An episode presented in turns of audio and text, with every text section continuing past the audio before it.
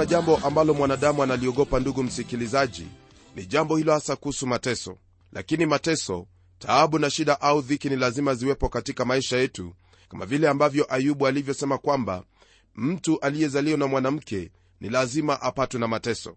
Hata hivyo ndugu msikilizaji wafahamu kwamba mateso ni tofauti kabisa wakati ambapo unateseka kwa ajili ya makosa ambayo umeyatenda na wakati ambapo unateseka kwa ajili ya imani yako katika kristo hili ambalo nalinena hapa ni jambo ambalo tumekuwa tukiliangalia katika kitabu hiki cha petro wa kwanza huku tukiona jinsi ambavyo waumini wanao ulinzi au hakikisho la uokovu wao hata katika mateso yao.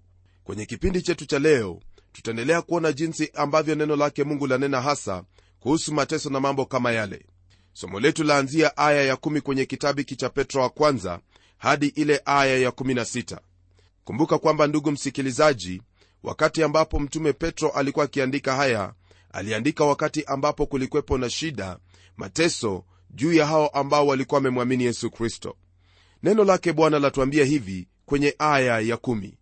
katika habari ya uokovu huo manabii walitafutatafuta na kuchunguza-chunguza ambao walitabiri habari za neema itakayowafikia ninyi ndugu msikilizaji neno lake mungu latuonyesha hapa waziwazi au kutufahamisha kwamba manabii wote walitabiri kuhusu haya ambayo yatawapata wale ambao watamwamini bwana yesu kristo. Elewa kwamba wakati ambapo walikuwa wakitabiri lile au yale ambayo walikuwa wakiyapitia wakati huo yalikuwa mambo yaliyokuwa tofauti kabisa na jinsi ambavyo roho wa mungu alikuwa amewafunulia kuhusu wale ambao watakuwa warithi wa neema hiyo au kupokea neema hiyo yake mungu. Na hasa hii ndiyo maana ya neno lake mungu kutuambia hapa kwamba manabii walitafutatafuta na kuchunguza kuhusu habari za neema hiyo ambayo itatufikia katika habari ya uokovu tunapoendelea kwenye aya ya 11 ndugu msikilizaji neno lake bwana laendelea kwa kutwambia hivi. Wakatafuta ni wakati upi na wakati wa namna gani ulioonywa na roho wa kristo aliyekuwa ndani yao ambaye alitangulia kuyashuhudia mateso yatakayompata kristo na utukufu utakaokuwako baada ya hayo kwa mujibu wa aya hii ambayo twaisoma ndugu msikilizaji hasa lile ambalo napenda uone hapa ni kwamba neno hili halineni kuhusu nabii mmoja bali lanena habari za manabii. Manabii walizungumza kuhusu mateso yake kristo na kuhusu neema yake mungu ambayo itawajilia wale wote watakaomwamini kristo. Haya ndiyo ambayo twayapata kwenye kile kitabu cha isaya sura ya 53 na zaburi ya 22 kukiwemo na maandiko mengine ambayo yapatikana kwenye biblia. Hapa twaona kwamba ndugu yangu mtume huyu ananena kuhusu utukufu huo utakaokuwepo baada ya hayo. Hasa hili ambalo anatajia hapa kuwa ni baada ya hayo ananena kuhusu lile ambalo lapatikana kwenye kile kitabu cha isaya sura ya 11 na ile sura ya 45 manabii walizungumza kuhusu mateso ya kristo pia walizungumza kuhusu ule utukufu ambao utakuja wakati ambapo kristo atarudi katika utukufu wake na kuutawala ulimwengu wote. Hapa ndipo tena ndugu yangu tunafikia ufahamu kwamba mambo mengine ambayo hawa manabii waliandika wao hawakuyafahamu sawasawa kwani yalikuwa ni ya undani sana miongoni mwa yale ambayo mungu alikuwa ameandaa katika mpango wake. Walitafutatafuta na kuchunguza kwa makini sana kama neno linavyonena hapa hasa ikiwa kwamba walitafuta kuelewa hilo ambalo mungu alikuwa akitenda. Mengine hawakuielewa kwa sababu wakati wake ulikuwa bado. Kuna sehemu nyingi katika biblia ndugu msikilizaji hasa katika agano la kale ambapo neno lake mungu lazungumzia kuhusu mateso yake kristo na pia kuna sehemu hizo ambazo zanena kuhusu mamlaka utukufu na ukuu wake kristo. Hasa jambo ambalo lilikuwa vigumu kwa hawa manabii kuelewa ni jinsi ambavyo neema na utukufu zimeunganishwa. Nasi ambao twaishi kwenye majira haya ni vyema ufahamu kuwa twaishi katika majira ya neema yake mungu huku tukikumbuka kwamba kristo aliteswa akafa msalabani kwa ajili ya dhambi zetu ila kwa sasa twamsubiri aje maana yeye ndiye tumaini letu yeye ndiye huo uzima wetu. Ningelipenda ufahamu ndugu msikilizaji kwamba kile ambacho hasa manabii walikosa kuelewa ni kuwa kulikwepo na wakati huo wa neema yake mungu au wakati wa kanisa. Ili uelewe lile ambalo na kunenea nitakupa mfano huu. Mtu anaposimama kwenye kilele cha mlima mmoja na kutazama jinsi ambavyo upeo wa macho waweza kumwezesha iwapo kuna mlima mwingine kwenye hiyo sehemu ambayo anaitazama ni lazima atauona huo mlima. Lakini jambo hilo hasa halina maana kwamba hapa katikati hamna chochote kuna huo uwezekano kwamba kuna vijilima vingine vidogo vidogo au kuna nchi tambarare. Na hasa hiyo ndiyo iliyokuwa hali ya manabii maana wao walipokuwa wakitabiri ni kama vile walisimama na kuona mateso ya kristo. Na baada ya kuona mateso ya kristo mungu aliwainua na kuwaonyesha utukufu utakaofuatia.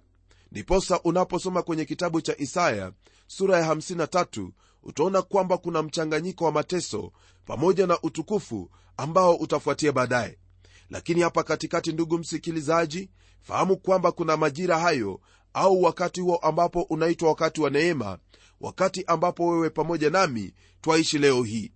Lile ambalo limesalia katika neno lake mungu siyo lingine ndugu msikilizaji bali ni bwana yesu kristo kuja hapa ulimwenguni na kuutawala.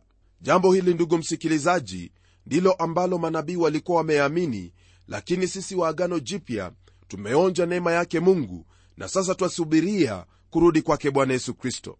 Na hiyo ndiyo sababu hasa ya sisi kulihubiri neno lake mungu. Jambo ambalo ni tofauti tu ni kwamba manabii hawangeliweza kutofautisha kati ya mateso ya kristo na utukufu wake. Hili ndilo jambo ambalo mitume waliweza kutofautisha kwa sababu katika nyakati zao walizoishi mambo yalikuwa yakieleweka kwa njia iliyokuwa wazi zaidi.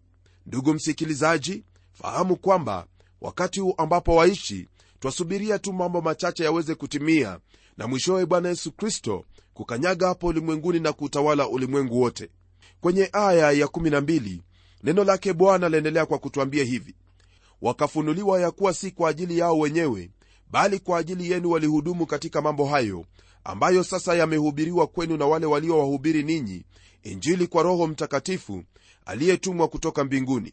Mambo hayo malaika wanatamani kuyachungulia kwa hakika ndugu msikilizaji iwapo malaika wanatamani kuyachungulia mambo haya yani wanakutazama wewe ambaye umemwamini yesu kristo na kukustaajabia ni vyema ufahamu kuwa mambo haya ni mambo ya ajabu kabisa. Neno lake mungu kama vile linavyotwambia hapa ni neno ambalo latufahamisha kuwa lile ambalo umelipokea katika kristo ni jambo au kitwa cha thamani kabisa ambalo malaika wanalitamani. Msikilizaji wangu hasa lile ambalo laja katika mawazo yangu ni kwamba malaika wameishi pamoja na mungu tangu zamani za kale lakini sisi wanadamu hatuna muda mrefu kama malaika walivyo nao. Rafiki msikilizaji kumbuka kwamba malaika ni viumbe ambavyo humhudumia mungu pamoja na wale ambao ni warithi wa uokovu lakini hasa lile ambalo naliona kuwa wanastaajabia ni hasa kuhusu wewe ambaye ni mwanadamu wewe ambaye ni mavumbi kuweza kufanyika kuwa mtoto wa mungu kumbuka kwamba malaika hawawezi kumwita mungu baba lakini wewe waweza kumwita mungu baba maana umefanyika mwana kwa njia ya imani katika yesu kristo. Jambo hili hasa ndugu msikilizaji latokana na wewe kuamini injili hiyo ambayo ulihubiriwa kwa njia ya roho mtakatifu aliyetumwa kutoka mbinguni. Mwanadamu amepewa fursa njema zaidi pamoja na kuinuliwa maana amefanyika kuwa mtoto wa mungu kwa njia hiyo ya imani katika kristo na isitoshe jambo lingine pia ambalo nawaza kuwa la wafanya malaika kuweza kustaajabu na kutamani kuyachungulia haya yanayohusu wokovu ni jinsi ambavyo wewe pamoja nami twaruhusiwa kunena habari zake mungu twaruhusiwa kunena ujumbe wake mungu na kuwaambia wanadamu wenzetu kwamba kuna tumaini katika kristo kuna uzima katika kristo lakini hakuna malaika hata mmoja anayeruhusiwa kunena jambo lolote kuhusu injili hii yani injili ya bwana yesu kristo. Nitakupa mfano msikilizaji. Waweza kukumbuka kwenye kile kitabu cha matendo ya mitume wakati ambapo kornelio alipokuwa amefunga na kuomba huku akimtafuta mungu. Lile ambalo lilifanyika ni kwamba mungu alimtuma malaika lakini yule malaika hakuruhusiwa kunena jambo lolote kuhusu habari za uokovu bali alimwambia kwamba aweze kuwatuma watu waweze kumpata mmoja simoni petro anayeishi jopa. Naye huyo atamwambia kile ambacho anahitaji kufanya. Mpendwa msikilizaji wewe pamoja nami tumepata kito cha thamani tumepata kile ambacho malaika hawawezi wakapata. Na kwa sababu hiyo basi ni lazima tuwe waaminifu kwa lile ambalo mungu ameweka mikononi mwetu na tuweze kutenda yote ambayo tunahitajika kutenda kwa kuwa mungu ametupenda hata kwa kiwango hicho cha kutupa wajibu kama huo. Tunapoendelea kwenye aya ya 13 neno lake bwana laendelea kwa kutwambia hivi kwa hiyo vifungeni viuno vya nia zenu na kuwa na kiasi mkiitumainia kwa utimilifu ile neema mtakayoletewa katika ufunuo wake yesu kristo. Aya hii kama vile tumeisoma ndugu msikilizaji ni aya ambayo yatuonyesha jinsi ambavyo hali yafaa kuwa. Nam neno lake mungu lasema kuwa kwa hiyo vifungeni viuno vya nia zenu. Kwa sababu neno hili laanza kwa neno hilo kwa hiyo hii ina maana kwamba hayo yote ambayo mtume ameyanena hapo awali ndiyo ambayo yatupa msingi wa hili ambalo twahitaji kulitenda. Nalo na ni kwamba twahitaji kufunga viuno vya nia zetu. Hili neno ndugu msikilizaji ni neno ambalo linatokana na hali ya watu wa upande wa mashariki ya kati jinsi ambavyo walikuwa wakifunga mavazi kwa miili yao ili asiwazuie kufanya kazi wakiwa katika mashamba yao hasa walipokuwa wakifanya kazi kwa bidii. Na hapa basi ndipo twaona kwamba mtume petro analinganisha maneno hayo akiyatumia kuhusu watu wa mungu jinsi wanahitaji kufunga viuno vya nia zao. Hii hasa ina maana kwamba wawe imara katika maisha yao wakati ambapo wanafikiria habari zake bwana yesu kristo au habari za tumaini ambalo li katika bwana yesu kristo mtu wa mungu petro anaendelea kwa kuambia kuwa wawe na kiasi. Jambo hili ndugu msikilizaji ni jambo ambalo hasa twaweza kuchukua mfano wa wakati ule ambapo unapopewa dawa na daktari. Daktari atakuelezea jinsi ambavyo wahitaji kutumia yale madawa kumbuka kwamba madawa ambayo umeyapokea hasa ni kwa ajili ya wema wa afya yako lakini iwapo utazidisha kiasi basi madawa yale hayatakuwa kwa ajili ya afya yako tena lakini lile ambalo litakuwepo ni kwamba mara tu utakapopitisha viwango ambavyo amekupa wewe utajipata kwamba una sumu katika mwili wako na hata huenda waweza kufariki. Ndugu msikilizaji hili hasa ndilo ambalo neno ambalo latumiwa hapa kuhusu habari ya kiasi. Naam twahitaji kuwa na kiasi katika maisha yetu kwa kuwa kiasi kama vile neno lake bwana latuambia hasa kwenye kile kitabu cha tito sura ya pili aya ile ya 11 hadi kuendelea ni baadhi ya yale ambayo neema yake bwana ambayo imefunuliwa kwetu kwa njia ya yesu kristo inatufundisha kwamba ni lazima tuwe naye.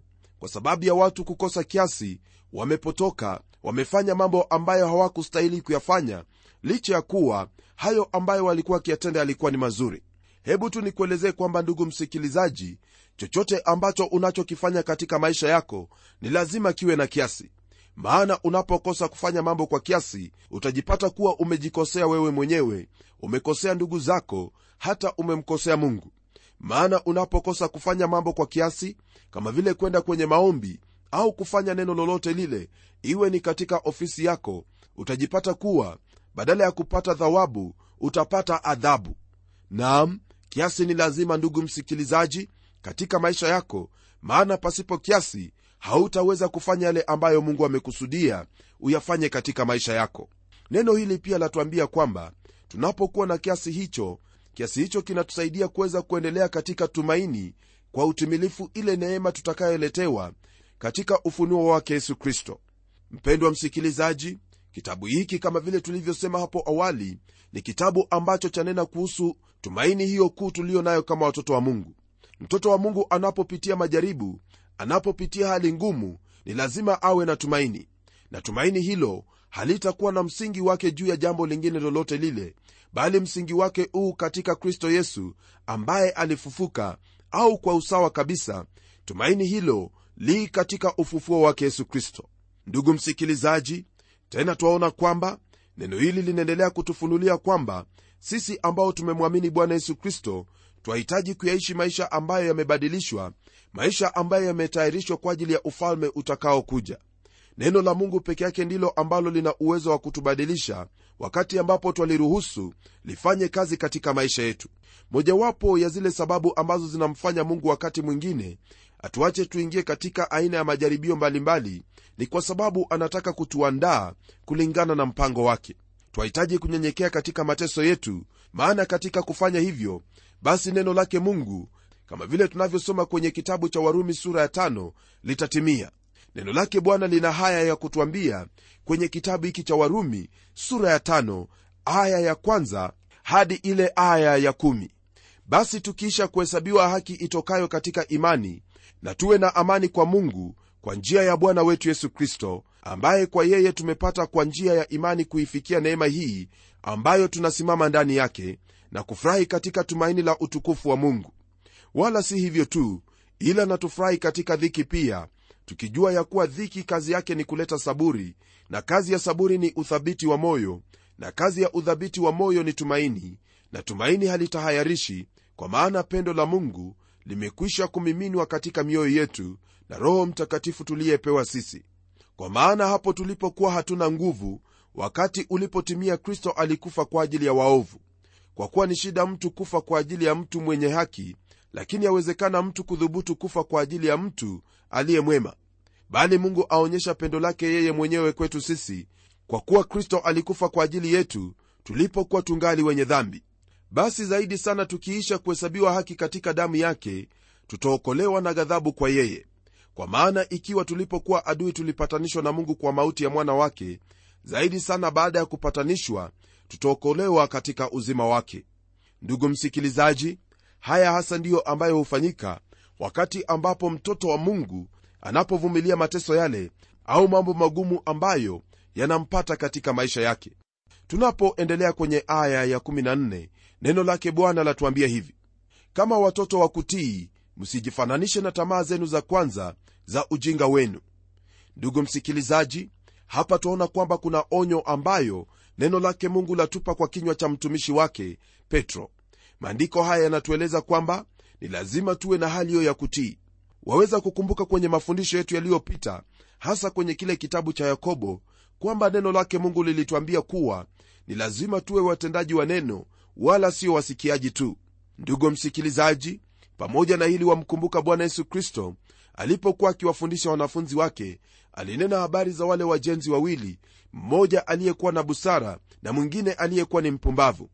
Wote wawili walijenga nyumba na kama vile unavyofahamu wakati ambapo dhoruba na upepo na tufani zilipopiga nyumba zile sio nyumba zile mbili ndizo zilibaki zimesimama bali ni nyumba moja tu nayo na nyumba hiyo ilikuwa ya yule aliyekuwa mwenye hekima au mwenye busara hasa ndugu msikilizaji neno hilo kama vile kristo alivyofafanua alisema kuwa yule anayesikia neno lake na kulitenda ni kama huyo mjenzi mwenye busara aliyechimba na kupata mwamba na hapo akafanya msingi wake.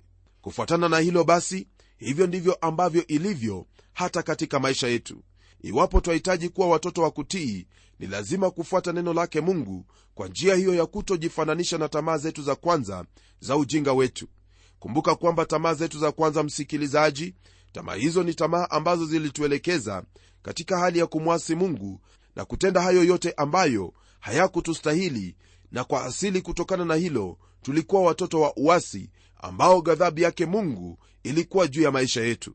Neno lake mungu halituambii kuhusu tumaini tu bali latuelekeza kwa hali hiyo ya kuwa watiifu kwa neno hilo ambalo limetuokoa kumbuka kwamba kwenye kitabu cha warumi sura ya 12 msikilizaji neno lake mungu pia latupa onyo kama vile ambavyo mtume petro anavyotupa hapa.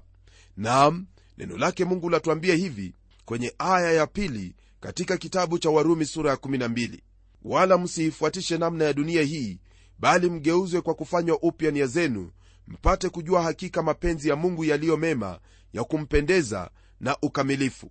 Hilo ni jambo ambalo wahitaji kulizingatia katika maisha yako kama mtoto wa mungu. Nam pamoja na hii usafi wa moyo wahitajika sana mbele za mungu wetu na usafi huo hauwezi ukapatikana kwa njia nyingine yoyote ile bali ni kwa njia moja tu nayo na ni kwa kulitii neno lake mungu na kuishi jinsi ambavyo neno hili linavyotuagiza. Kwenye aya ya 15 katika kitabu hiki cha petro wa kwanza sura ya kwanza neno lake mungu liendelea kwa kutwambia hivi bali kama yeye aliyewaita alivyo mtakatifu ninyi nanyi iweni watakatifu katika mwenendo wenu wote. Ndugu msikilizaji utakatifu huu ambao neno la mungu lanena hapa si ule ambao ni wa kujifanya ambao hasa huonekana kwa upande wa nje. Bali utakatifu huu ni utakatifu ambao unatokana na kazi hiyo ambayo kristo aliifanya katika maisha yetu katika imani hiyo ambayo tulimwamini kwayo. Jambo hili ndugu msikilizaji ni jambo ambalo laanza laendelea na litakamilika kama vile neno lake mungu linavyotwambia kwenye kitabu cha wafilipi sura ya kwanza kwamba yeye aliyeanzisha kazi njema ndani yetu ataikamilisha hata siku hiyo ya kristo. Ndugu msikilizaji utakatifu huu si kazi yako wewe bali ni kazi ya mungu katika maisha yako kwa njia ya roho mtakatifu. Naam lile ambalo wewe wahitajika kufanya ni kutii neno lake bwana kutembea kulingana na neno hili naye roho wake mungu atakuhuisha kusudi ufanye hayo ambayo ni mapenzi yake mungu. Na kwa kufanya hivyo utakatifu ambao utakuwa nao si utakatifu wa matendo yaani kujifanya mbele za watu bali ni utakatifu ambao watoka ndani ya moyo wako utakatifu ambao utaonekana kwa matendo yako na wala sio unafiki.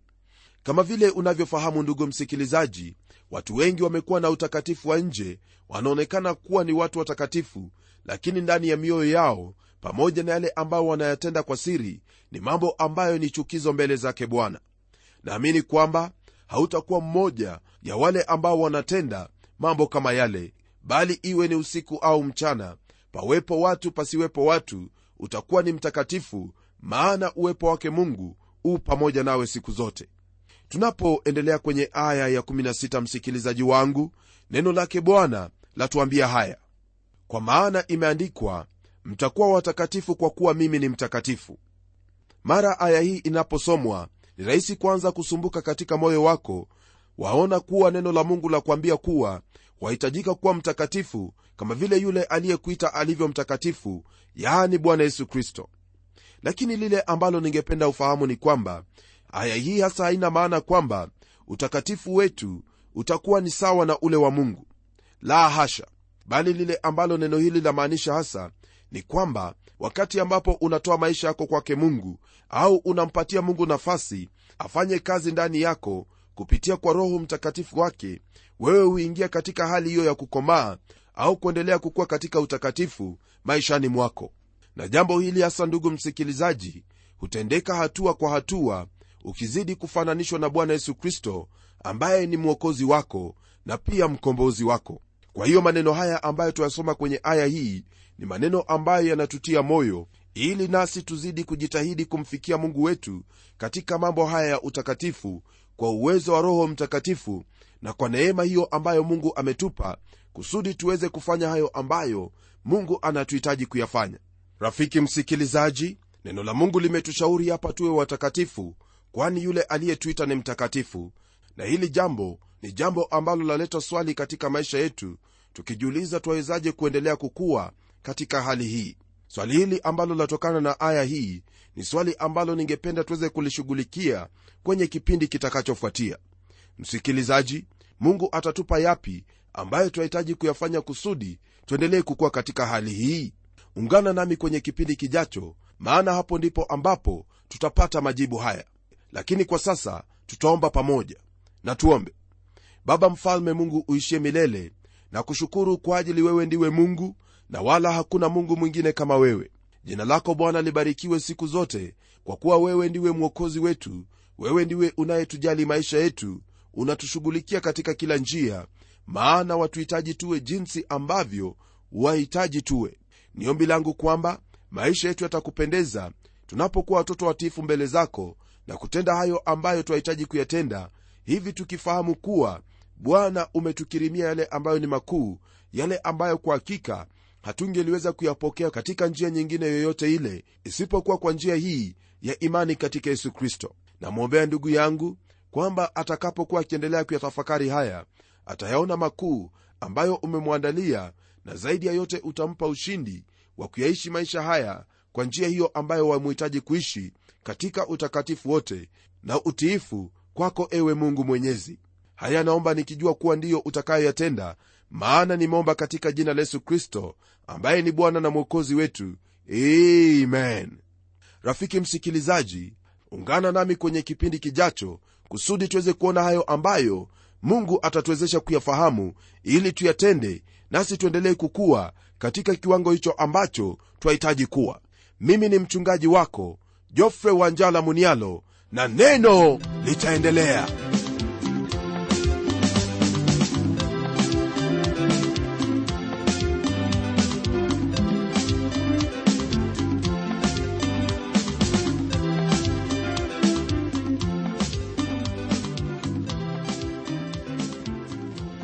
matumaini yangu ya kwamba umebarikiwa na hilo neno la Bwana na uko tayari kutuuliza maswali yako. Hebu tuandikie ukitumia anwani ifuatayo: kwa mtayarishi kipindi cha Neno, Transworld Radio, sanduku la posta ni 21514 Nairobi, Kenya. Pia waweza kutumia anwani yangu ya email ambayo ni pomodo at twr co ke na kumbuka, waweza kununua kanda ya kipindi hiki ambacho umekisikiza leo. Tumia anwani hiyo hiyo ambayo nimekupa ili tukupatie maelezo zaidi. Na hadi wakati mwingine, ndimi mtayarishi wa kipindi hiki Pamela Omodo nikikwaga nikikutakia amani ya Bwana. Neno litaendelea.